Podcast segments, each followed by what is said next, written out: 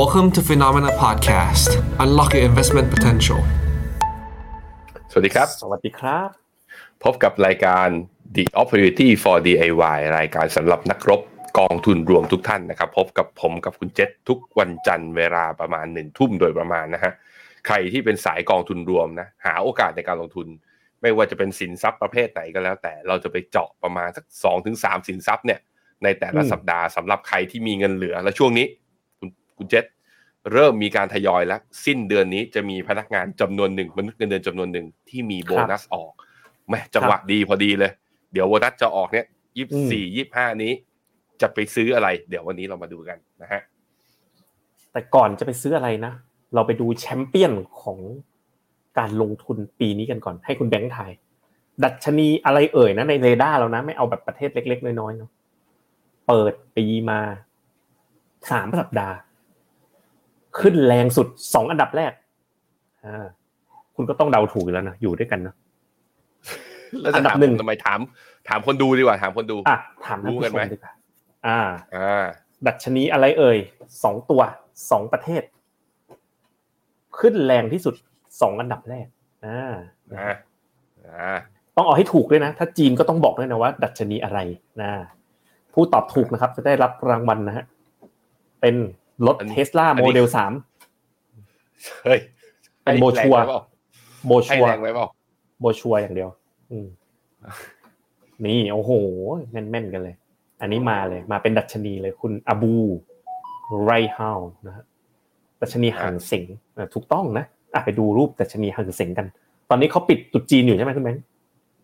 ถูกต้องปิดห้าวันเลย รวดห้าวันนะโอ้หยุดนี่ไปดูหังเสงครับ ตึ๊บดัชนีหังเสงนะก่อนปิดตรุษจีนนี่ทะยานไว้ให้เราด้วยนะ บวกไปอีกเกือบสองเปอร์เซ็นคุณแบงค์เนี่ยอืมภาพก่อนปิดตรุษจีนนะ ถามว่าแล้วมันมันมันมันถ้าดูอดีตมันยังโอ้โหยัง แต่มันก็ฟื้นเร็วเร็วเหมือนกันนะเออผมย้อนอดีตไปนะ อยากให้ดูสไลด์ตัวนี้หนึ่งนี่ the opportunity ไม่ใช่วันนี้นะครับ เหตุการณ์เกิดขึ้นเนี่ยดูในจอมาเลยนะวันที่เจ็ดเดือนสิบเอ็ดเจ็ดเดือนสิบเอ็ดเนี่ยถ้าเราจำกันได้อืมไม่ใช่ของวันนี้นะ tactical call ของทุนหุ้นจีนนะตอนนั้นเนี่ยเราดูอะไรนะ สิ่งที่เราดูเนี่ย เราดู MEVT ใช่ไหมแต่ว่าครับจุดที่สำคัญคือ valuation นี่ให้ดู valuation หุ้นจีนเมื่อตอนต้นเดือนวันที่ 7 พฤศจิกานะในรูปมันลงไปลึกมากนะฮะ อันนี้คือ CSI 300ด้วยนะใช่นะครับ แต่ว่าที่เราคอไปครั้งที่แล้วคือหังเสงตอนนั้นหังเสงลงไปถึง3 standard deviation เนี่ยหังเสงนี่อือฮึถูกที่สุดในรอบ10ปี ถึงจุดๆหนึ่งเนี่ยลงไปถึงเกือบ3 3 standard deviation แล้วก็สะบัดขึ้นอย่างรวดเร็วนะซึ่งพอมองคู่กับดัชนีห่างเสงนะครับเนี่ยจุดที่มันกลับตัวแรงๆก็อยู่แถวๆจุดที่ valuation เนี่ยมันลงไป ต่ำมากๆจริงๆนะครับหลังจากนั้นก็เกิดการ rebound ขึ้นมานะครับ โอ้ทายกันมาเพียบนะฮั่งเส็งเวียดนามกันหมดเลยนะครับ เวียดนามโดยอันดับสองคือเวียดนามนี่ให้ดูเวียดนาม เวียดนามก็จากพันห้าลงไปเก้าร้อยกว่าๆตอนนี้เพิ่งพันหนึ่งร้อยจุดเองนะครับ ซึ่งอืมทั้งสองตัวเนี้เป็น top pick ของเราเลยนะในการลงทุนประจำปีนี้นะคือจีนนะครับ เวียดนามนะครับ แล้วก็ global bond นั่นเองนะครับอะเราไปเริ่มต้นหัวข้อ the opportunity ของเราในวันนี้กันเลยนะครับ ครับผม หัวข้อของเราในวันนี้นะฮะก็คือทองคำน้ำมันบิตคอยนะนี่คือสามสินทรัพย์ทางเลือกสำหรับพอร์ตการลงทุนของคุณ จะเป็นยังไงต่อหลังจากที่ดอลลาร์กำลังอ่อนค่าลงเรื่อยๆเลย ซึ่งล่าสุดตัวดอลลาร์อินเด็กซ์เนี่ยลงมาต่ำกว่า 102 แล้วเป็นที่เรียบร้อยนะครับ ก็ประเด็นสำคัญนะครับ ทองเนี่ยเรามองว่าได้ประโยชน์จากดอลลาร์อ่อนเต็มๆนะแต่กำลังจะถูกกดดันด้วยตัว real yield ก็คือ real yield เนี่ยยังกับเป็นบวกมากขึ้นนะจะไม่ค่อยดีกับทอง ทองมักจะวิ่งดีตอน real yield ติดลบนั่นเองนะครับแล้วก็ราคาน้ำมันนะเรามองว่ามีโอกาสที่จะเป็นเทรนขาขึ้นได้ในระยะสั้น แต่ระยะกลางเนี่ยอาจจะถูกกดดันด้วย supply ที่อาจจะมีปริมาณที่เพิ่มขึ้นนะครับ ส่วน Bitcoin ครับแล้วก็รวมถึงตัว กองทุน ETF ที่เป็น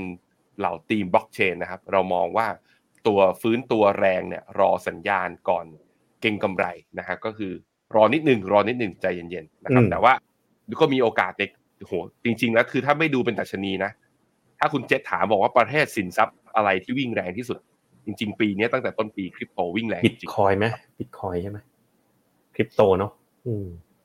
วิ่งประมาณสามสามสามสามสามอย่างเนี้ยคุณแบงค์มี exposure อะไรบ้าง ผมมีทองกับบิตคอยเออ เหมือนกันน้ำมันผมก็ไม่มีคล้ายๆน้ำกัมันนไม่ได้เล่น น้ำมันไม่ได้เล่นอืมครับครับคล้ายกันเลย ผมก็มีทองกับบิตคอยแต่สัดส่วนไม่เยอะเนาะก็มีหุ้นหุ้นหุ้นคริปโตตัวหนึ่งที่ติดอยู่อะปีนี้ก็ฟื้นมาหน่อย แต่ก็ถ้าเทียบจากดอยแล้วก็ยังเอาเรื่องอยู่นะครับอะ Fear and Greed Index ก็หย่อนลงมาหน่อยนะเหลือห้าสิบเก้าจากสัปดาห์ที่แล้วอยู่ประมาณหกสิบสี่นะครับแต่ก็ โอเวอร์อก็ยังถือว่าเป็น risk on mode เนาะปีนี้เนี่ยผมว่าน่าจะเป็นปีที่ดีของการลงทุนอะผมผมรู้สึกอย่างนั้นเลย ใน overall อืมหลาย ๆ สินทรัพย์นะเดี๋ยวเดี๋ยวมีมีไฮไลท์ด้วยตรง asset class performance มีตัวหนึ่งนะมันแอบมาเงียบ ๆ เลยเดี๋ยวไปดูกันนะครับ เริ่มต้นไปจากนะครับ global asset performance นะครับก็เปิดปีมา หุ้นภูมิภาคอะไรเอ่ย มาแรงสุด 8.4% emerging market equity นั่นเอง ซึ่งก็เป็น top pick ของเราในปีนี้เลยนะครับ ก็เรียกได้ว่าโหถ้า follow up ตามไอตัว yearly outlook นะ the new chapters begin นะก็น่าจะได้ผลตอบแทนฟื้นตัวกันขึ้นมาในระดับหนึ่ง อันที่ฉีกมาเลยนะคุณนั้นคือ 6.4%นี่คือยุโรป อีกตัวหนึ่งนะที่ฟื้นขึ้นมาเร็วมากๆเลย global REIT ตัวไหน global อืม REIT คือบอลยูมันลงไงพอบอลยูมันครับลงเนี่ยมันกลับข้างกันไงปีที่แล้วบอลยูมันทำร้ายเราใช่ไหมพอปีนี้บอลยูลงคือราคาบอลขึ้นเนี่ยโอ้โหตัวอื่นก็เลยมาด้วยกันหมดเลยนะครับก็ตั้งแต่ต้นปีเงินดอลลาร์ก็อ่อนลงไปแล้วประมาณ 1.5%นะครับสำหรับตลาดหุ้นที่ขึ้นน้อยอืมก็คือญี่ปุ่นขึ้นไป 1.8นะวันนี้ก็เหมือนจะฟื้นขึ้นมาอีกนะครับ ไปดูกันที่ เป็นรายอินเด็กซ์บ้าง อันดับหนึ่งก็คืออ่ามีคนที่ตอบถูกมีใครนะห้างเซ็งเลยนะห้างเซ็งนะครับ CSI Go ไม่ใช่นะครับห่างเซ็งกับเวียดนามนี่เลย คุณแอน MKL นะครับ ขอตบมือให้กับนะครับ แม่นนะครับ คนเดียวที่ถูกตอบถูกสองข้อเลยนะฮะก็คือห่างเซ็งกับเวียดนามนะครับ ใช้เวลา 3 สัปดาห์ บวกไปถึง 11%กับ 10%ตามลำดับนะ จะเห็นว่าอะไรที่ปีที่แล้วมันมันมันลงแรงๆปีนี้ก็ขึ้นแรงๆเนาะนะครับอืมก็ดัชนีที่ขึ้นน้อยกว่าชาวบ้านเซ็ตนะฮะเซ็ตก็ปีที่แล้วไม่ค่อยลง ปีนี้ก็ไม่ค่อยขึ้นนะไอ Bovespa ปีที่แล้ว perform ดี ปีนี้ก็ไม่ค่อยดีเท่าไหร่นะครับ HX Japan ก็บวก 8.8นะอันนี้ส่งจากจีนเป็นหลัก NASDAQ นี่ก็เอาเรื่องนะ ฟื้นขึ้นมา 6%ทีเดียวนะครับ 6.4%ครับนะครับ ไปดูเป็น investment style นะครับ ตั้งแต่ต้นปีก็หุ้นโกรดกลับมานะ พอกระแสเรื่อง inflation ชะลอตัว แล้วดอกเบี้ยจะค่อยๆทยอยขึ้นไม่รีบขึ้น หุ้นโกรดก็สามารถวิ่งได้รวมถึง small cap ด้วย year to date เนี่ยบวก 6.7 กับ 6.3%ตามลำดับ ในขณะที่ทางฝั่ง value stock ก็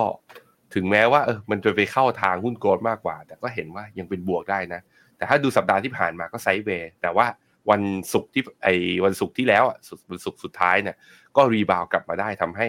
แต่ละ growth เอ่อแต่ละสไตล์ investment เนี่ยก็ลบอยู่แถวๆไม่ไม่เยอะเท่าไหร่ไม่ถึงหนึ่งเปอร์เซ็นต์นะครับ ครับผม ถ้าดูเป็น thematic เนี่ย ตัวคริปโตเนี่ย year to date บวกอ่า bitcoin นะ year to date บวก 33 แต่หุ้นบิตไอ้ blockchain อย่างตัว global x blockchain เนี่ยบวกไป 63%บ้าไปแล้ว 3 สัปดาห์นะบวกได้แรงขนาดนี้ สัปดาห์ที่แล้วสัปดาห์เดียวบวกไป7%นะฮะแต่จะเห็นว่าพวก thematic เนี่ยบวกแรงนะ semiconductor year to date บวกได้ 10% global luxury บวกได้ 11%ก็เป็นบวกกันทั่วหน้าเลยนะครับ มี healthcare นะคุณแม่มันไม่บวกน้อยหน่อยเนาะ defensive ไงเวลา sector อื่นๆล่าเลยปีที่แล้วมันลงเบาไง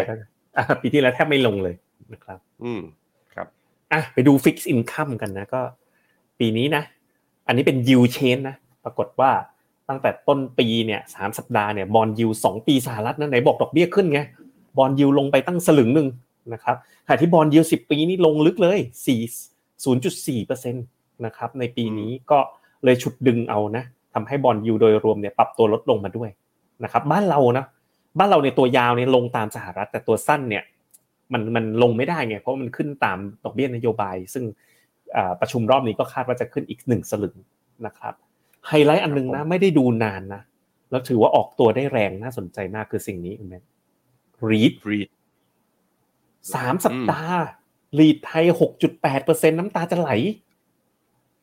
นะครับ ดีใจมากเลยนะไม่มันมันอยากให้มันฟื้นบ้างไง เพราะว่าติดกันมานานนะอาจจะไม่ถึงขนาดหลุดดอยหรอกนะ แต่ให้มันฟื้นมาให้สดชื่นบ้างนี่หกจุดแปดเปอร์เซ็นนี่น่าจะมากกว่าผลตอบแทนสามปีที่ผ่านมารวมกันนะคุณเอง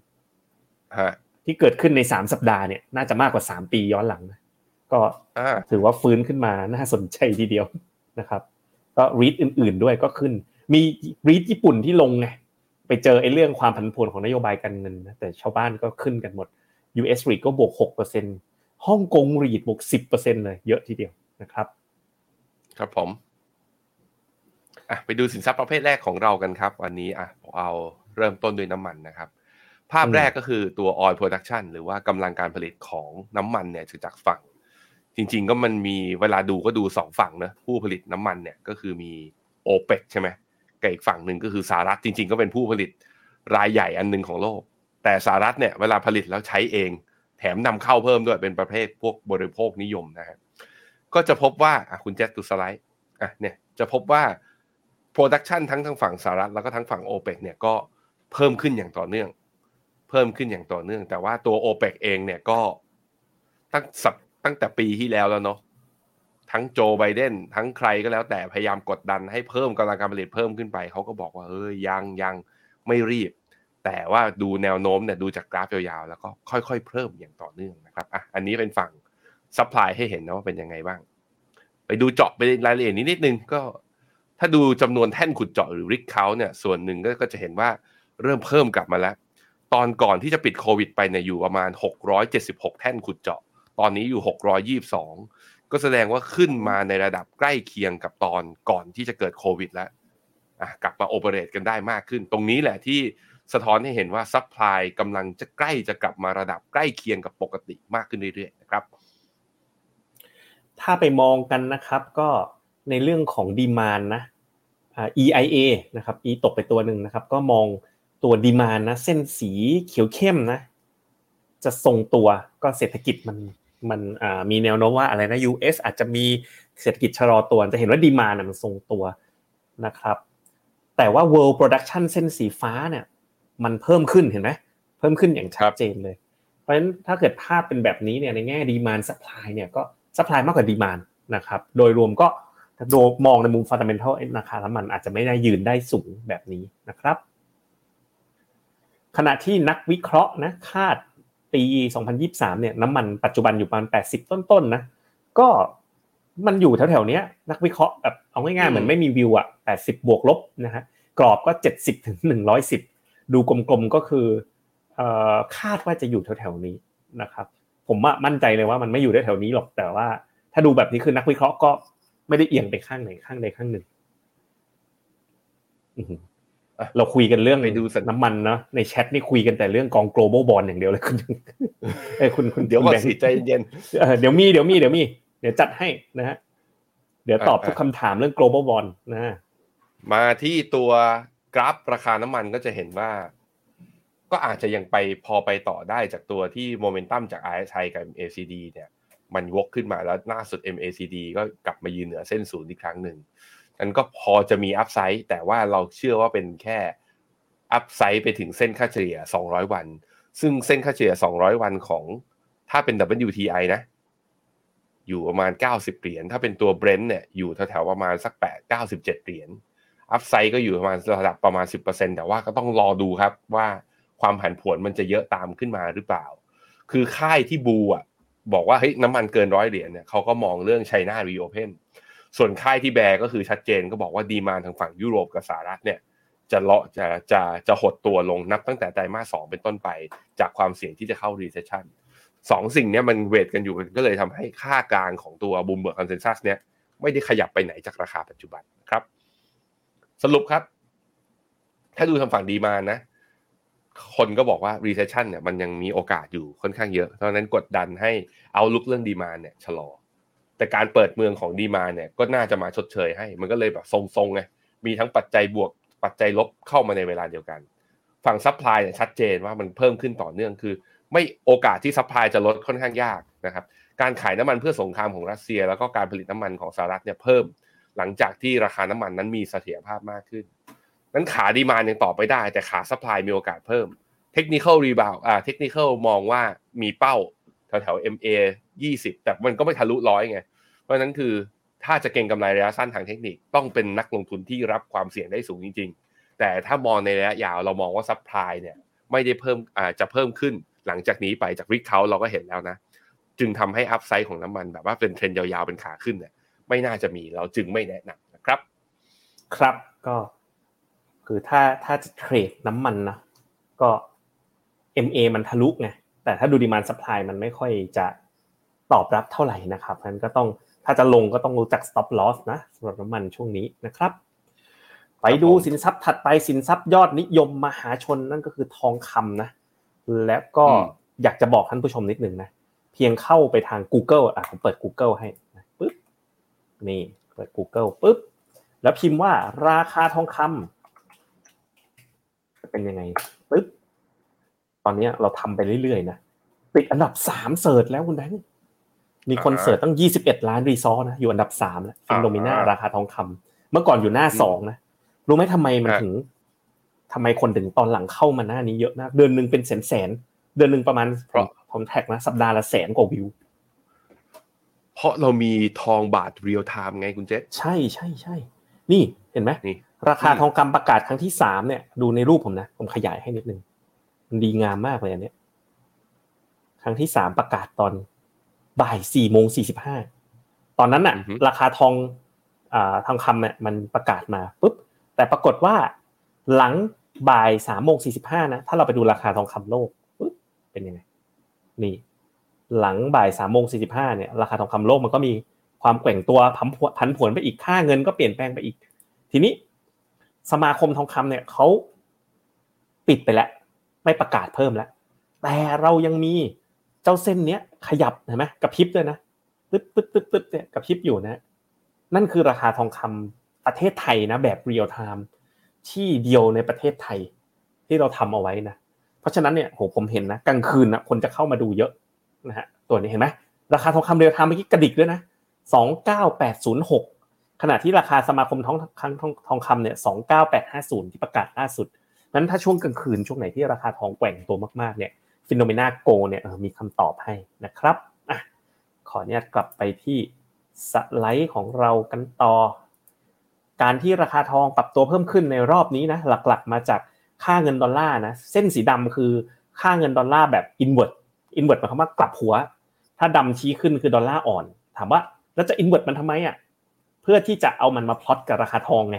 เวลาดอลลาร์อ่อนคือเส้นดำชี้ขึ้นเนี่ยราคาทองก็ขึ้นเห็นไหมครับรอบนี้เนี่ยชัดเจนเลยสินทรัพย์เสี่ยงนะ สารพัดอย่างเนี่ยมันมาจากดอลลาร์อ่อนคล้ายๆกับปีที่แล้วอะมันยิวขึ้นดอลลาร์แข็งอะไรอะไรก็ร่วงหมดเลยนะครับเพราะฉะนั้นดอลลาร์ที่อ่อนค่าส่งผลให้ราคาทองช่วงที่ผ่านมาปรับตัวเพิ่มขึ้นนะถ้าไปดูกันในแง่ของ demand เหมือนเดิมนะจะวิเคราะห์ทองคำก็คล้ายๆน้ำมันอะมันเป็นโภคภัณฑ์มี demand มี supplyฟันดัมเบลก็ต้องวิเคราะห์แบบนี้ ปรากฏว่า คนจีนเนี่ยแสดงว่าเดินทางแล้วซื้อทองแน่เลยคุณแบงค์เห็นไหมอืมอืมอืเออมแล้วไอ้ส่วนหนึ่งก็คือเศรษฐกิจด้วยแหละเนาะที่มันไม่ค่อยดีในช่วงโควิดอะใครมันจะมีอารมณ์ไปแต่งงงแต่งงานซื้อทองกันเนาะ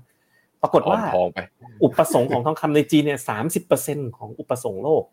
ดังนั้นเนี่ยคาดว่าความต้องการทองคำของจีนเนี่ยน่าจะกำลังฟื้นตัวนะครับอ่าคุณแบงค์คุณแบงค์ค้างครับอะต่อเลยครับใช่ใช่ มันค้างใช่ไหมโอเคใช่ของผมอยู่ดีหน้ามันค้างไว้เฉยเลยฮะอะธนาคารกลางหลายแห่งนะก็มีการจริง ๆ แล้วก็เพิ่มตัวทองคำรีเซิร์ฟเข้ามา อันนี้คือเราย้อนกลับไปดูตั้งแต่ปี 2008 เนี่ย ก็เนี่ยรัสเซียก็เพิ่ม จีนก็เพิ่ม อืมจะบอกว่าเอ่อแต่ว่าการเพิ่มของจีนกับรัสเซียเนี่ยมันก็เป็นเพราะว่าเขาเขาเรียกว่า de-dollarization เป็นกระบวนการในการเขาเรียกว่าอ่าทำให้ตัวเองเนี่ย มีความยึดเหนี่ยวกับตัวดอลลาร์เนี่ยน้อยลง แล้วก็เลยไปเอาสกุลเงินอื่นเนเข้ามาอยู่ในทุนสำรอง แต่มันก็ไม่ใช่แค่นั้นไงญี่ปุ่นกับอินเดียก็เพิ่มด้วยเช่นเดียวกัน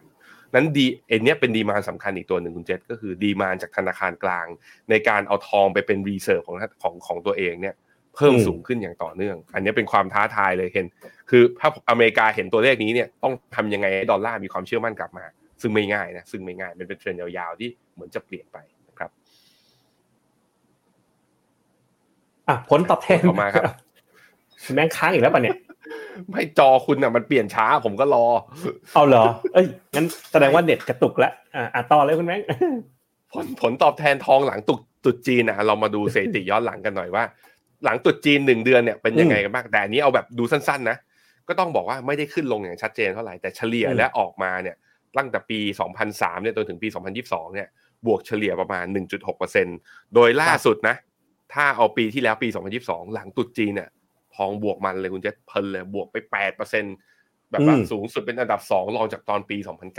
2009 คือแล้วมันมีจุดน่าสนใจคือปี 2008 ตลาดปรับฐานลงหนักๆ ปี 2009 ตลาดเริ่มฟื้นเพราะเฟดอัด QE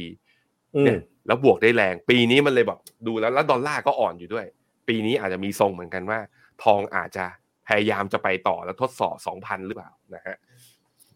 ลองดูต่อไปนะ ทีนี้รูปนี้สำคัญรูปนี้เลยนะครับสุดท้ายแล้วการตัดสินใจของทีม investment เรารอบนี้นะอิงรูปนี้เยอะที่สุดเลย เส้นสีดำเนี่ยคือ real yield invert อีกแล้ว invert คือ real yield กับข้างนะแค่ real yield มันก็ยากอยู่แล้วเนาะ real yield เนี่ยคือ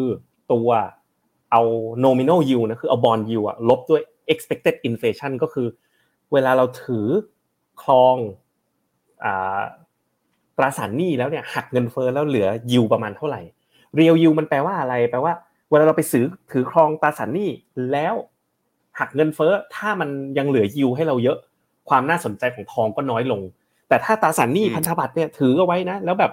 มันขาดทุนเงินเฟ้ออะไปถือทองดีกว่าไหมเพื่อรักษามูลค่าความคิดเป็นเป็นแบบนั้นเพราะฉะนั้นเส้นสีดำชี้ลงงั้นแปลว่าอะไรแปลว่าเรียลยิวเนี่ยปรับตัวเพิ่มขึ้นนะครับ เพราะฉะนั้นพอ real yield เนี่ยมันปรับตาตัวเพิ่มขึ้นเนี่ยมันเริ่มกดดันต่อราคาทองคำในระยะสั้น แต่ปรากฏครับว่าในระยะสั้นเนี่ยราคาทองคำกลับชี้ขึ้นเห็นไหมครับในอดีตเนี่ย real yield เนี่ยมันกับทองคำมันล้อด้วยกันพอสมควร แต่วันนี้มันแยกทางกันเห็นไหม real yield อืมชี้ไปทางทองคำดันขึ้นเฉยเลยนะครับ ซึ่งตัวเนี้ยทีม investment เรามองว่าในเชิง fundamental น่าจะมีส่วนกดดันราคาทองคำนับจากนี้ไป นะครับอืมซึ่งถ้าดู technical technical นี่สวยเลยนะครับ แล้วก็อันนี้ต้องชินต้องเอ่อขอเคลมนิดนึงนะตอนที่อยู่ช่วงปลายปีที่แล้วถ้าจำกันได้ตอนโนเวม ber เนี่ยพฤศจิกาเรามีอ่าการปรับพอร์ตนะปรับพอร์ตจากทองคำแบบเปิด hedge ค่าเงิน เปลี่ยนเป็นทองคำแบบที่เรา hedge ค่าเงิน ซึ่งก็ตรงนั้นก็เป็นการ call ที่ช่วยได้เยอะ เพราะว่าหลังจากจุดพฤศจิกาเนี่ยค่าเงินบาทก็แข็งค่าต่อเนื่อง แต่ทีนี้ ราคาที่ปรับขึ้นมาถึงจุดตรงเนี้ยเรามองว่าอัพไซด์เริ่มจำกัด แล้วก็ RSI เข้าโซนโอเวอร์บอทนะตอนนี้ทองคำนะครับ ก็มองในมุมเทคนิคนะไม่ไม่ได้มองว่าเอ้ย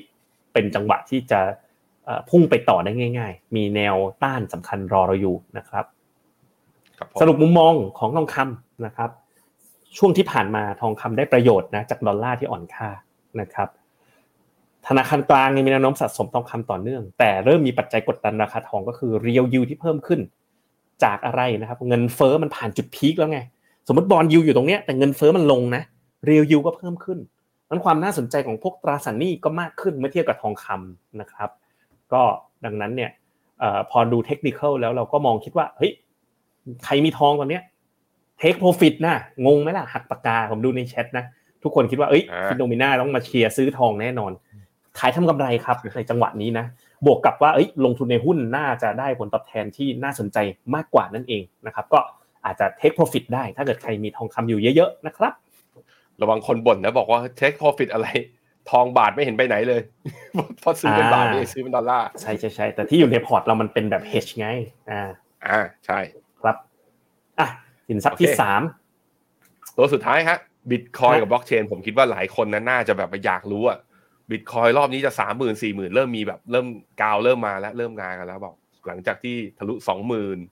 สองหมื่นหนึ่งจะสองหมื่นสองไหมเริ่มมีคนพูดถึงสามหมื่นกันมากขึ้นเรื่อยๆอะไปดูกันฮะตัวแรกครับ ถามว่าทำไมดอลลาร์เอ้ยทำไมบิตคอยรอบเนี้ยถึงปรับตัวได้ดี จะเห็นว่ารอบนี้การรีบาวของบิตคอยนั้นมาพร้อมหุ้นนะแล้วเราก็เห็นแล้วไอ้ตัว year to date performance หุ้นโกลดก็วิ่งดี อีกตัวหนึ่งที่วิ่งได้ดีก็คือสินทรัพย์อีกตัวหนึ่งก็คือทอง ทองวิ่งดีปีนี้เพราะอะไร เพราะดอลลาร์เหมือนกันนั้นชัดเจนครับว่าที่บิตคอยน์วิ่งรอบนี้มา เป็นเพราะดอลลาร์เนี่ย อ่อนค่าก็เลยสนับสนุนการ rebound ของมันนะฮะพอมาต่อครับ แล้วถ้ามันจะวิ่งต่อเป็น wave ยาวๆเนี่ยมันต้องเกิดอะไร เอาจริงๆ แล้วก็คือมันต้องเอ่อมันจะมีรอบของการ halving นะที่ทุกๆประมาณสี่ปี ซึ่ง การ halving รอบถัดไปจะอยู่ที่ปี 2024 ตอนประมาณเดือนมีนานั่นคือถ้าอยากได้บูเวฟยาวๆอย่างเงี้ยอาจจะต้องรอตอนนั้นหรือไม่ อันนี้คือคำถามที่ต้องมารอรอดูกัน แต่ว่าในอดีตทุกรอบเลยดูดิ halving คือเส้นประนี่ใช่ไหม halving เสร็จพุ่ง hal ving เสร็จพุ่ง halving เสร็จพุ่งแล้วก็ร่วงมาโอ้ใช่ใช่เพราะฉะนั้นในมุมของเราก็คือ รอบเนี้ย น่าจะเป็นคือไม่ใช่การ buy and hold น่าจะเป็นการถือยาวๆ พอเห็นแค่นี้นะ แต่ว่าถ้าใครบอกว่าเฮ้ย 2024 มันอีกนิดเดียวเองไอกองทุนบิตคอยที่คุณมีอยู่เนี่ยบล็อกเชนที่มีอยู่เนี่ย ผมคิดว่ารออีกนิดหนึ่งนะครับ นี่ performance นะ หลังจาก halving rate แต่ละรอบนะ รอบปีหนึ่งสองนี่สามพันเปอร์เซ็นเลยรอบที่ผ่านมาคือรอบปีสีเทา 2020 นี่ก็เอาเรื่องนะ 528เปอร์เซ็นแต่ละรอบหลังจาก halving rate แต่มันจะวิ่งอยู่เนี่ยประมาณเนี้ยประมาณสักร่วมปีหนึ่งอะเกือบเกือบปีอะนะฮะ pattern ในแต่ละครั้งนะครับ ก็ความเสี่ยงเนาะก็ยังมีนะบริษัทคริปโตที่ได้รับผลกระทบนะล่าสุดก็เป็น Genesis นะห้า billion นะห้าพันล้านเหรียญ liability นะครับในก็มีเอ่อ bankruptcy filing นะครับ แล้วก็ ต่อเนื่องจาก FTX นะก็มีบริษัทที่ได้รับ domino effect ต่อเนื่องเลยนะครับ แต่อย่างไรก็ตามนะถ้าเราไปดูกันหุ้นบล็อกเชนก็ฟื้นตัวแรงตั้งแต่เปิดปีนี้มานะก็โอ้โหบวกกันหกสิบแปดสิบร้อยหกสิบเปอร์เซ็นต์นะครับก็ฟื้นค่อนข้างเยอะเลย ตัวใหญ่ ๆ ก็อย่างตัว Coinbase บวกหกสิบสี่เปอร์เซ็นต์ตัว DApp นะ DAPP ETF เนี่ยก็บวกไปหกสิบเปอร์เซ็นต์นะครับ ครับ แต่บวกเยอะอะคุณเจษไอตอนลงมันลงหนักไงเพราะนั้นมันก็เลยดูเหมือนแบบบวกได้แรง เพราะนั้นคือถ้าถามว่าถ้าจะกลับไปที่จุดเดิมเนี่ย ไปได้ไกลไหมโอ้ upside เพียบ upside เพียบ แต่ตรงเนี้ยคำถามคือไอไอกล้าเข้าหรือเปล่าเนี่ยผมคิดว่าคนไม่กล้าเข้าเยอะหรอกแต่ถ้า upside เปิดเมื่อไหร่จะไปได้เยอะคำถามคือ แล้วตรงไหนที่เราคิดว่า upside จะเปิดมันกลับมาเป็นขาขึ้นอีกครั้งหนึ่งถ้าไม่ได้ดูที่ halving จริง ๆ ก็ดูทางสัญญาณทางเทคนิคได้ไปดูหน้าต่อไป ทางทีมงานก็เลยเอากราฟ BTC เพราะจริง ๆ แล้วก็คือ ดูความเพราะว่าตัวบิตคอยน์เนี่ยมี market cap ใหญ่ที่สุดบนคริปโตทั้งหมดนั้นถ้าบิตคอยน์ไม่วิ่งตัวอื่นวิ่งไม่ได้ แต่ถ้าบิตคอยน์ไปตัวอื่นจะมีโอกาสไปได้ เห็นกราฟนี้น่าสนใจมากๆ เพราะว่าตอนนี้บิตคอยน์เนี่ยพยายามที่จะทดสอบ downtrend line แต่คำถามคือ RSI เนี่ย peak สุดนับตั้งแต่นู่นเลย ถ้าย้อนกลับไปเนี่ยตัว MACD เคย peak สุดตอนประมาณเดือน พฤศจิกาตอนปี 2021ตอนนี้ก็ใกล้ๆขึ้นมาแล้ว อีกตัวหนึ่งที่น่าห่วงหน่อยก็คือว่ามันจะไปได้จริงหรือก็คือตัว RSI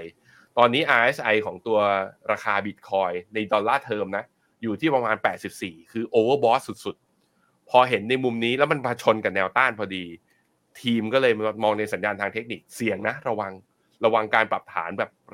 แรงๆระดับ 10%ขึ้นไปอาจจะมีให้เห็นเหมือนกันนะครับล งไปข้อสรุปครับก็คือแนวโน้มดอลลาร์ที่อ่อนค่าเนี่ยเป็นปัจจัยในช่วง ตั้งแต่บิตคอยเริ่มรีบาวขึ้นมาจากหมื่นแปดนะครับแล้วก็มีโอกาสปรับตัวต่อนะ ถ้าดอลลาร์เนี่ยยังอ่อนค่าต่อเนื่อง แต่ว่าถ้าเราจะหวังยาวๆ อย่างที่บอกไปคือหลัง halving day เนี่ยมักจะมีการ rebound แล้วก็ขึ้นเป็นบูเวฟหรือว่าขาขึ้นได้อีกรอบหนึ่งสัญญาณทางเทคนิคระยะสั้นเนี่ยระยะยาวดูดีมากขึ้นแต่ระยะสั้นคือไปทดสอบตัว downtrend line แล้วก็ตัว RSI เนี่ย ค่อนข้าง overbought เพราะนั้นเราเลยแนะนำรอสัญญาณหน่อยก็คือว่าถ้าย่อลงมาเนี่ยสัญญาณการกลับไปต้องดูอีกทีหนึ่งก็จะสามารถที่จะเข้าลงทุนได้เหมือนกัน แต่การลงทุนในบิตคอยน์อย่าลืมนะครับ นี่คือสินทรัพย์นี่และตัวคริปโตเคอร์เรนซีตัวอื่นๆด้วย เป็นสินทรัพย์ที่ไม่มี ceiling ไม่มีฟลอร์เทรด 24 ชั่วโมงแม้แต่วันที่เรานอนหลับมันก็ยังมีการเทรด แล้วมันมักจะวิ่งตอนที่เรา แบบตอนที่เราหลับอะหรือไม่ก็ตอนที่เรา อยู่กับครอบครัวคือวันเสาร์อาทิตย์ เพราะนั้นต้องคุมความเสี่ยงให้ดี เหมาะสำหรับคือคนที่รับความเสี่ยงได้สูง หรือกระจายการลงทุนแบบในสัดส่วนที่ไม่เยอะเกินไป ถ้าใครแบบว่าอยากจะแบบว่าจะลงจริง ๆ แล้ว ไม่อยากที่คือเรียกว่าใช้กองทุนรวมเนี่ย ในการที่จะเป็น exposure ของตัว Bitcoin นี้เราก็แนะนำกองที่เราชอบนะก็คือ ASP DigiBlock จากค่าย Asset Plus นั่นเองนะครับ ครับผม tactical call แล้วนะโอ้ใครเข้าไปนะ ช่วงหลังๆก็มาทีๆเลยนะ แต่ละตัวก็ทำผลตอบแทนได้ดี ตัวสุดท้ายที่เราเพิ่ง call ไปก็คือ SCB CHA กับ KTA Share นะครับใครชอบ Active ก็ไป KTA Share นะครับทั้งเวียดนาม Emerging Market แล้วก็ KTA Share ดูทรงรอบนี้น่าจะมีโอกาสได้ปิดคอทำกำไรทั้ง 3 คอนะ ผมเชื่อว่ามีโอกาสที่ดีเลยที่จะเป็นแบบนั้น แต่ถ้ามองกันในมุมแบบพื้นฐานเนี่ย เอาตรงๆเลยนะทั้ง 3 ตัวเนี่ยยังไปได้นะถือได้ไม่ว่าจะต่อ emerging ใช่ใช่ market เวียดนามหรือ KTA share ทรงมันยังดีอะ tactical call ก็ใช้เป็นจังหวะในการเข้าซื้อได้ดีด้วยเหมือนกัน long term call ของเรานะ มันเจอเพนอย่างนี้คุณแบงค์ long term call อะไม่ได้ไม่ดีนะ แต่ละกองน่ะนักลงทุนก็ดูไปเรื่อยๆ แต่ว่าเพนที่เจอจากนักลงทุนคือ ตกลงตอนนี้ให้ซื้อตัวไหนคุณแบงค์มันมีตรงนี้ตั้งสิบกว่าตัวนะ เราก็ต้องมาคอยบอกว่าเอ้ยให้ซื้อตัวไหนเนาะ แล้วก็อะมาดู long term call กันก่อนนะที่ปีเนี้ยเฮ้ยผลตอบแทนมันฟื้นตัวต่อเนื่องนะประมาณแบบบางตัวก็บวกไปถึง 10%นะครับแต่ว่าฮะคำถามของนักลงทุนก็คือ ซื้อตัวไหนล่ะตอนนี้ ก็เลยเป็นที่มาคุณแบงค์เมื่อวันพฤหัสที่แล้วเราอืมเปิดตัวสิ่งนี้ MEVT ครับ call ใช่ไหม tactical อืม call บางคนก็บอกว่าเอ้ยธรรมชาติของเราแบบไม่ได้ลงแบบสั้นขนาดนั้นอะแล้ว tactical call บางทีมันจะมีจังหวะเปิดจังหวะเทคใช่ไหม แล้วก็เน้นเทคนิคเยอะหน่อยนะ แต่ MEVT call เนี่ยเราใช้ MEVT มาเป็นปีแล้วเนาะแล้วเราก็เลย transform มันนะแบบว่าเขาเรียกว่าอัปเกรดมันนะให้กลายเป็น call เลยนะกลไกการทำงานของมันเนี่ยก็คือดู 4 อย่างนะ macro earning valuation แล้วก็ technical นะครับหลังจาก MEVT work ก็เลยถูกอัปเกรดสู่ MEVT call นะครับ โดยธรรมชาติของมันเนี่ย MEVT call เนี่ยจะคล้ายๆ long term call แหละ แต่ว่า time frame อาจจะไม่ต้องแบบ long term call จะบอกถือยาวๆไปเลย time frame MEVT call อ่าทุกครั้งอ่าที่ call เนี่ยก็จะประมาณ6ถึง12เดือน ยกตัวอย่างเช่นนะ ปีที่แล้วเนี่ยพฤศจิกาคุณเน้นห่างเซ็งมันลบครับแสน standard deviation ใช่ไหมเรา tactical call แต่ถ้ามอง MEVT call อะถึงตรงเนี้ยยังไม่ขายเลย เพราะว่าอ่ถ้าดู MEVT รวมๆมันยังได้ แต่ถ้ามอง tactical call บางที 10% 15%ขายแล้ว เพราะมันดูที่สัญญาณเทคนิคอย่างเดียว อ่าพ อเทคนิคแบบโอโอเวอร์บอทหรือว่าได้สัญญาณเซลล์มันมันขายเลยสำหรับเทคนิคคอแต่ใช่ MEVT ใช่เนี่ยถึงมีสัญญาณขายแต่โห valuation ยังดีอยู่แมคโครอืมยังไปได้ใช่มันก็อาจจะลงบ้างมันอาจจะลงบ้าง แต่ระยะถูกต้ยาอวงมันจะขึ้นไปต่อแล้วได้อีกเวฟหนึ่งอ่าครับ เพราะฉะนั้นก็คุณหยงและทีมงานแล้วก็ปรึกษากับเราด้วยก็เลยลองอัปเกรดแล้วก็สร้าง MEVT call ขึ้นมานะครับคู่กับ tactical call นะจากนี้ไปเราอาจจะลดบทบาทของ long term call ลงเล็กน้อย เพราะว่ามัน static หรือมันอยู่กับที่เกินไป นะโดย MEVT call ของเราตัวแรกคืออะไรคุณผแบงมค์ว่าเอาอย่างเล่าเงี้ยหน่เอาอยลองเทออืมลองเทอมคอเนี่ยไตรมาสหนึ่งเอามากลางก็ทีหนึ่งต่อไปนี้อ่าเรามาเจอสองคำนี้กันรัวๆเลยครับ จะได้แบบอะอะรักรักลงทุนไทยเราแบบชอบอยู่แล้วไทม์เฟรมประมาณ6เดือนถึง1ปีเนี่ยอะครับ ทีนี้ให้ดูตรงนี้คุณแบงค์ยังไงยังไงเอ่อรูปนี้นะ เป็นที่มาของ tactical เอ้ยไอ้ MEVT call อันแรกเลยของคุณหยงทีมงานแล้วก็ปรึกษากับเราด้วย จากรูปเนี้ยครับมันบอกว่าอะไรรู้ไหม โอ้ใช้แมคโครบอลนะโปรแกรมใหม่ของเราเขาบอกว่าตราสารหนี้นะมักจะฟื้นตัวแรงเฉลี่ยมากกว่า8%นะอันนี้ดูจากหลายๆไซเคิลที่ผ่านมาตราสารหนี้นะย้ำอีกครั้งนะบวก8%นะแต่ว่าต้องหลังเงินเฟ้อพีคไปแล้ว 90 วันเนี่ยสามรอบที่ผ่านมานะเงินเฟ้อพีคไปแล้ว 90 วัน หลังจากนั้นตราสารหนี้ฟื้นแรงเลยอืมคำถามคือ เงินเฟ้อสหรัฐพีคแล้วหรือยัง เหมือนพีคไปแล้วนี่ไงพีคไปแล้วเนี่ยพีคไตรมาสเหมือนสามพีคไปแล้วอืมนะครับ และปีที่แล้วนะกองตราสารหนี้โลกนะ US global aggregate ลบ20%ลบยังกับหุ้นเลยนะครับ ตอนที่มันรีบาวขึ้นมาตอนนี้สัก3-4%เท่านั้นเอง ดังนั้นเนี่ยจากรูปเนี้ยเลยทำให้เราเห็นเรียกว่าเป็น golden opportunity อันหนึงเลยล่ะสำหรับการลงทุนใน global bond นะครับ ซึ่งเราเชื่อว่า US CPI พีคไปแล้วตั้งแต่ไตรมาส3ปีที่แล้ว นั้นจากนี้ไปเนี่ย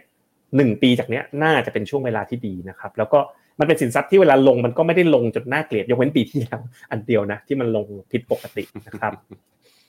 อะกองทุนที่เราแนะนำคืออะไรคุณแบงค์อ่า UGIS ขีด N แบบสะสมมูลค่า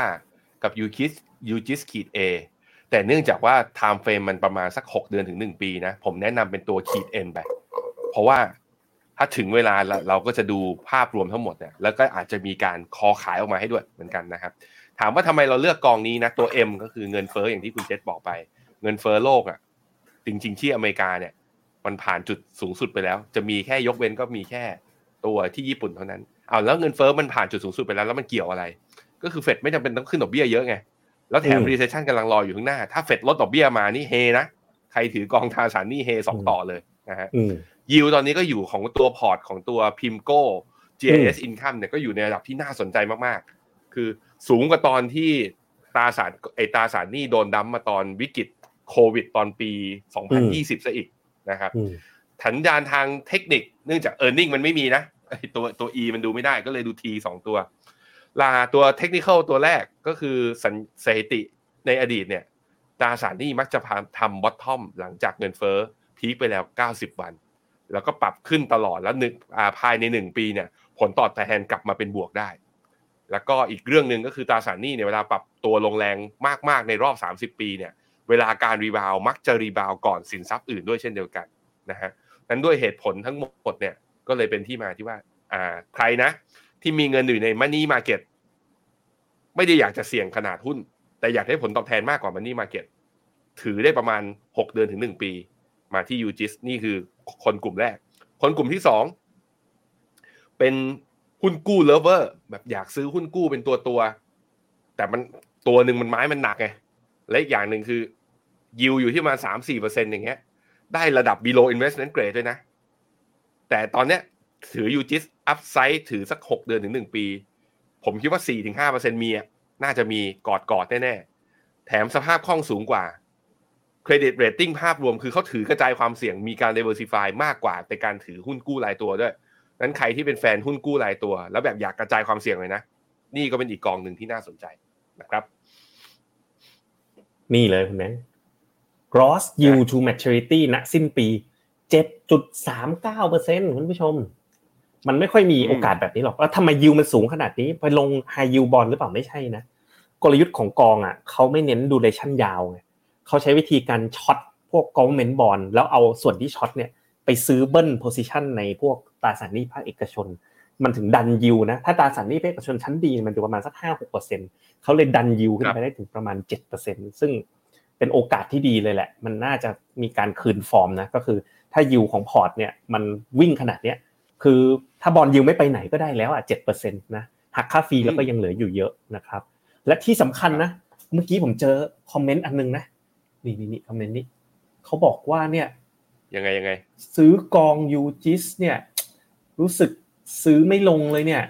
ค่าธรรมเนียมกอง UGIS เนี่ยมันมันมันก็แพงเหมือนกันนะ แต่ว่าวันนี้นะ เรามีสิ่งนี้คุณแบงค์อะแบงค์อีหยังเล่านิดอีหยังนี่อ่าซื้อกอง UGIS นะซื้อเสร็จปุ๊บเนี่ยทำยังไงได้คุณแบงค์มีมีคนมีคนบอกมาบอกว่าไอ้ฟินอืมเนี่ยที่อยู่ข้างหลังพอร์ตโมเดลเนี่ยเอาไปทำอะไรได้ครับ ครับเราเปิดไปแล้วหนึ่งแคมเปญคืออมฟิน Winter Box ครับ ซึ่งล่าสุดเนี่ยรางวัลใหญ่ออกแล้ว ออกแล้วด้วยอ่าคนก็บอกโอ้โห แต่ว่าว่า แต่ดิฉันกดไปได้แค่ K Cash กลับมา นี่ มันจะมากกว่า K Cash ก็ด้วยนี่แหละตั้งแต่วันนี้เป็นต้นไปนะวันที่ 23 นี้เราออกตัวฟิน cashback คำว่า cashback คืออะไร ก็คือซื้อแล้วเอาเหรียญฟินเนี่ยที่คุณมีอยู่นะ ครับ เอามา burn เอามา burn เอามา burn อืมหมายถึงอะไรอะซื้อกอง UGIS ใช่ไหมแล้วก็เอาเหรียญฟินเนี่ยมาแลกเป็นค่าธรรมเนียม ส่วนลดนี้ก็หมายถึงว่าอะคุณเสียค่าธรรมเนียมปกติแหละอืม แต่ผ่านไปปุ๊บคุณจะได้แค่ไอตัวกอง money market กลับเข้ากระเป๋า เสมือนหนึ่งว่าซื้อกองทุนกับที่ Finnomena ได้ค่าธรรมเนียมถูกกว่าซื้อกับบลจหรือธนาคาร หรือที่อื่นโดยตรงวิธีการเนี่ยคือยังไงอืม วิธีการนะอะสมมติคุณมีฟินอยู่ห้าเหรียญคุณจะลงหมื่นหนึ่งใช่ไหมอืมอะคุณซื้อ UGIS กดไปหมื่นหนึ่งปุ๊บอืมก็บอกไปด้วยว่าจะ burn ฟินห้าเหรียญอืมพอกด burn นี่ไปนี่ปุ๊บนี่ผมให้ดูสดๆเลยใช้ไปแล้วด้วยวันนี้ ผมซื้อไปแล้วอะนี่ มาดูเลย ของแฟนวันนี้ผมซื้อไปนะ ซื้อกองเวียดนาม แต่อันนี้ของผมเอง วันนี้ผมลองซื้อไปเหมือนกัน ลูกๆได้แต่เอียมา นะพูดตรงๆเลยนะแมนๆนะติด PC กีนนะดูเลยวันนี้แฟนแบบให้ซื้อตัวหนึ่งผมซื้อ VNEQ ไป แต่เอียทั้งหมดของลูกนะ ให้ลูกใช้ได้คนละห้าร้อยบาทนะแล้วก็ส่วนที่เหลือเอามาซื้อกองทุนซื้อเข้าไปแล้ววันนี้นะครับก็อันนี้ของผมเองนะ ผมก็วันเนี้ยผมก็ลองซื้อบ้างซื้อ UGIS บ้าง ลองซื้อ test ระบบนะลองกดไปห้าหมื่นบาทนะครับไปที่เนี่ยพอซื้อกองทุนเสร็จนะ มันจะมีเลยผิดอันฟิน cashback นี่ปึ๊บ นี่กดเข้าไปปึ๊บนี่เขาจะบอกเลย อย่างอันเนี้ยผมซื้อเสร็จแล้วเนี่ยคำสั่งซื้อเลยเข้าร่วมนะคือพอกดซื้อเสร็จนะ แล้วมากดแลกเอาฟินแลกตรงนี้นะแล้วใส่ PIN code นิดนึงนะซื้อห้าหมื่นก็ได้ลดสองร้อยซื้ออย่างคุณแบงค์ไม้ละล้านนะก็ลดสองพันอย่างท่านผู้ชมนะ ไม้ละห้าสิบล้านนะแลกมอเตอร์ไซค์ได้สองคันอะลดได้แสนหนึ่งนะไม่ได้พูดเล่นนะแสนบาทนะเพราะฉะนั้นโปรโมชั่นนี้ก็ไม่ไม่ใช่โปรโมชั่น เป็นฟีเจอร์ของการ cashback หรือทำส่วนลดกองทุนนะครับ ซึ่งโดยปกติทำไม่ได้นะด้วยเทคโนโลยีไอ้ด้วยกลไกปกติ แต่ด้วยบล็อกเชนนะนี่คือวิธีการใช้บล็อกเชนแบบสร้างสรรค์นะเลยทำให้ประสบการณ์ซื้อกองทุนของคุณนะที่เมื่อกี้บอกว่าโอ้ยค่า fee แพงจังนะใช้ฟินเนี่ยลดได้ไหนมาแชร์กันหน่อยดีกว่าเมื่อวันพฤหัสให้แชร์ไปแล้วนะท่านที่ดูรอบวันจันทร์เนี่ย ตอนนี้มีฟินกันอยู่คนละกี่ฟินบ้าง ช่วยพิมพ์มาแชร์กันนิดนึงนะระหว่างที่เรากำลัง Q&A อยู่อยากจะทราบเหมือนกันนะครับ ลองเปิดนะ หน้า Finnomena พอร์ตเนี่ยไอตัว F เนี่ยที่หน้าตาสีประหลาดกว่าเขาเพื่อนนะครับ ว่าคุณมีกันอยู่คนละกี่ฟิน เดี๋ยวผมจะเปิดตารางให้ดูว่า มันแลกเนี่ยเป็นค่าธรรมเนียมได้กี่บาทนะครับ คุณคุกไก่สงสารน้องๆเลยคุณเจษ แม่เพิ่งปสองเองห้าร้อยนี่เยอะมากเลยนะคุณคุกไก่ค่าขนมอะไรยี่สิบบาทเองอันนั้น Q&A อะใครมีกันอยู่กี่ฟิน เดี๋ยวจะเปิดให้ดูว่าแรกได้เท่าไหร่นะครับ ช่วยแชร์กดพิมพ์ในช่องแชทมานิดนึงนะครับ โอเค ไป Q&A กันนะครับ เดี๋ยวผมเปิดให้เองนะฮะ คุณนัทพงศ์บอกเออ TMB EMEQ เกิดจากดอนบาทแข็งเร็วหรือเปล่า มีส่วนนะ บาทมันแข็งเร็วกว่าสกุลอื่นมีส่วนนะครับคุณปูมีซื้อกองทุนน้ำมันไว้ยูจิสคุณแบงค์ซื้อเลยหรือรอจังหวะเข้าไม้เดียวหรือทยอย ถ้าแบ่งเป็นพอพอชั่นอืมถ้าแบ่งเป็นพอพอชั่นอยู่แล้ว ในส่วนของที่จะเป็นตราสารหนี้แล้วถือได้ยาวอะ กองทุนตราสารนี้ไม่ได้ผันผวนเยอะอยู่แล้ว ก็เข้าตาม proportion ที่ตัวเองอยากต้องการได้เลย มันไม่เหมือนหุ้นไงที่ซื้อวันนี้ต้องดูเทคนิคมันมีผันผวนแรง แต่ว่ากองทุนตราสารนี้ไม่ได้ผันผวนแรงขนาดนั้นนะครับ ครับผมยูจิสนะคนสนใจเยอะมากเลยนะ หลังจากเปิด MEVT Common เพื่อหัดไปนะนะครับ อืมเอ่อนี่ก็เนี่ยค่าธรรมเนียมนะ ลดได้ด้วยฟินนั่นเองนะครับREIT ไทยกับ global r e ควรเข้าไหม รอไปก่อนครับไปเข้านี่หุ้นจีนหุ้นเวียดนาม UGIS อย่างเงี้ยน่าจะเวิร์กกว่านะครับคุณเบนดี้นี่คุณเบนดี้ซื้อ UGIS-N แล้ว คุณเบนดี้ได้ใช้ฟิน cashback หรือเปล่า ถ้าไม่ได้ใช้ออเดอร์หน้าค่อยใช้ก็ได้เดี๋ยวฟินหมดนะสนุกแน่นอนนะครับ iOS นะเราทราบ issue แล้วนะครับ เดี๋ยวรีบซ่อมให้นะเพิ่งอัปเกรดแอปขึ้นไปอีกเวอร์ชันหนึ่งนะครับ ยูจิสลงเป็น S S F R M F ได้ไหม มีไหมคุณแบงค์ยูจิสมีเหมือนกันมีนะ มีครับ มีครับ มียูจิส R M F มียูจิส S S F ก็ก็มีครับ มีมีทั้งสองตัวเลยครับ L H T prop เติมหรือเพิ่มหรือรอย่อนะครับ รอครับ รอขายครับ เอาตรงๆเลยนะ รอขาย เดี๋ยวนักท่องเที่ยวมานะ REIT ดีก็ รินออกบ้างลดพอร์ตบ้างนะครับ ครับ ควรแบ่งไม้หรือเข้าทั้งก้อน เต็มข้อครับ จังหวะนี้นะ เข้าได้นะครับ โอกาสมาแล้วปีที่แล้วลงทั้งยี่สิบเปอร์เซ็นต์ตราสารหนี้อะไรลงขนาดนี้ เพราะ bond yield มันขึ้นแรงนะตอนนี้ก็ยูมันอยู่สูงแล้วนะครับคุณตีหน่อยนะฮะตีน้อยไม่ใช่ตีหน่อย จะลงเงินก้อนนะ มากกว่าสามล้าน All Balance Triple G AWS แนะนำให้หน่อยคุณเน้นเลือกยังไงดีถ้า All Balance เลือกอันเดียวเลย All Balance อ่า All Balance เข้าได้เลย ถ้ากระจายอยากยะคือ proportion แบบอยากได้หุ้นแบบว่าครึ่งหนึ่งกับนี่ครึ่งหนึ่งนะแล้วถือไปยาวๆ แล้วมีรอบ rebalance แบบทุกๆหกเดือนอย่างเงี้ยไปเลย GGG นี่คือแบบเต็มข้อแบบว่าอืมแบบแบบหุ้นล้วนอยากถือยาครัวบหันผวนหน่อยแต่อยู่ยาวๆ All Weather Strategy นี่เป็นแบบว่าพอร์ตแบบ Dynamic แอนดรูมาช่วยดูให้คุณแอนดรูมาช่วยดูให้อ่าผมคิดว่า All Balance กับ All All Weather เนี่ยเลือกไปตามที่ตัวเองต้องการไปศึกษาเพิ่ม แล้วแบ่งส่วนหนึ่งไว้ลงยาวๆ แบบลง 5 ปี 10 ปีเนี่ยมาที่ตัว Triple G เพราะว่า Triple G เนี่ยผมคิดว่าอัพไซด์เนี่ยจะเพราะมันถือหุ้นล้วนไงถ้าเป็นถ้าเป็นสัดส่วนเงินที่คุณรับความเสี่ยงได้นะ อย่างน้อยสักหนึ่งในสามอย่างเงี้ย จังหวะดีด้วย เพราะว่าช่วงที่ผ่านมาหุ้น growth หรือว่าหุ้นที่ตัว G ไอในพอร์ต GG ที่เราชอบเนี่ยปรับตัวลงมา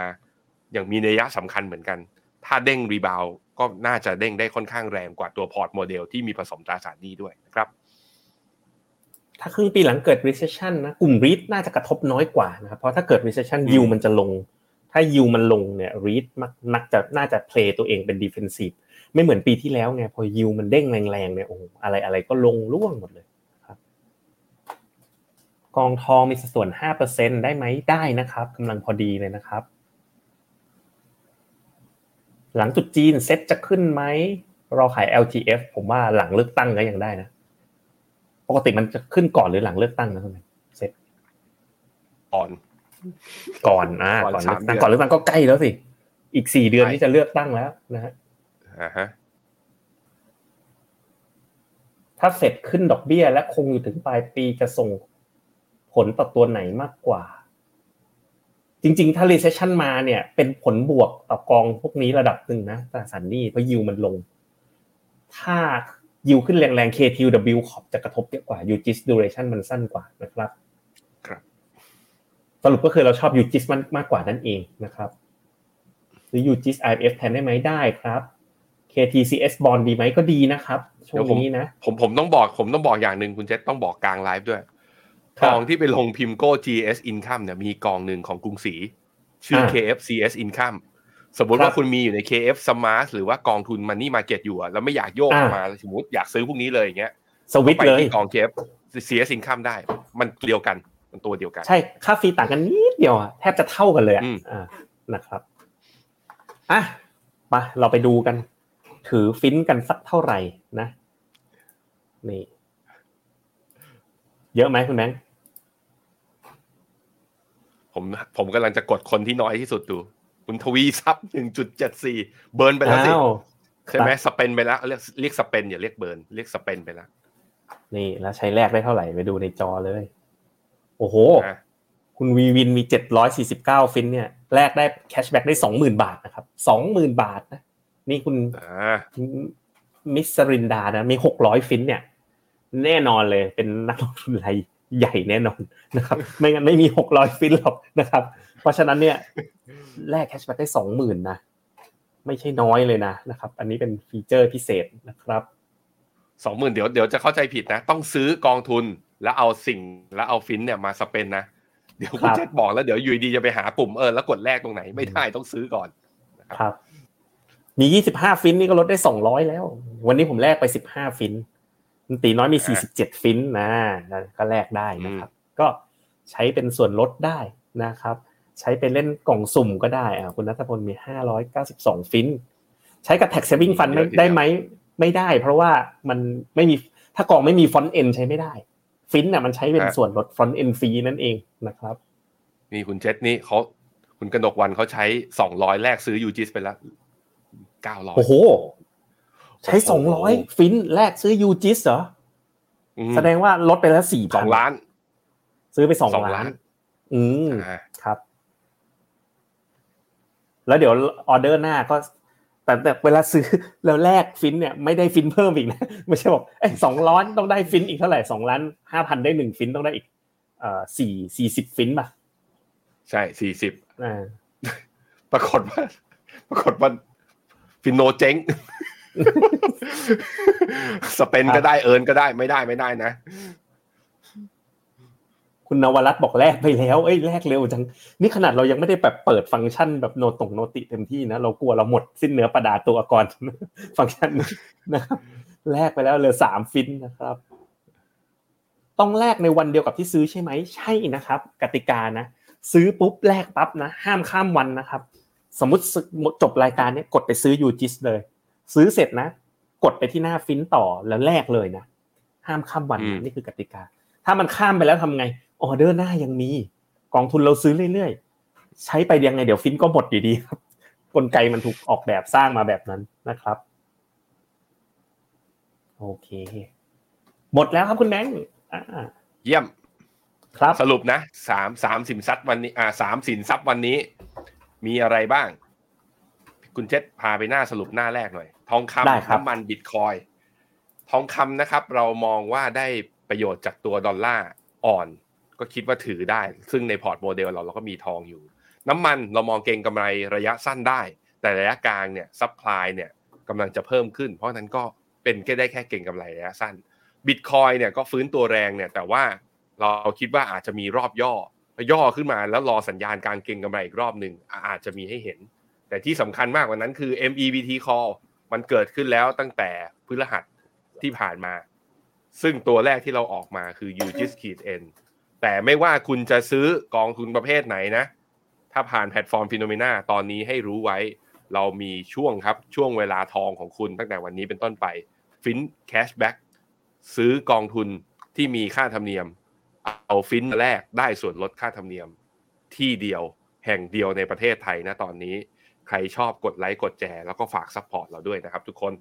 ก็ยังไงวันนี้ผมคุณเจษแล้วก็ทีมงานขอลาคุณผู้ชมทุกคนไปก่อนนะครับ ขอให้ลงทุนกันอย่างมีความสุข สวัสดีครับ สวัสดีครับ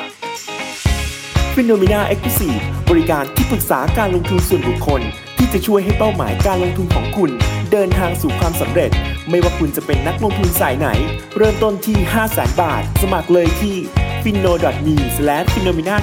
c l u s i v e หรือ line at f i n o m e n a p o r t คำเตือน ผู้ลงทุนควรทำความเข้าใจลักษณะสินค้าเงื่อนไขผลตอบแทน และความเสี่ยงก่อนตัดสินใจลงทุน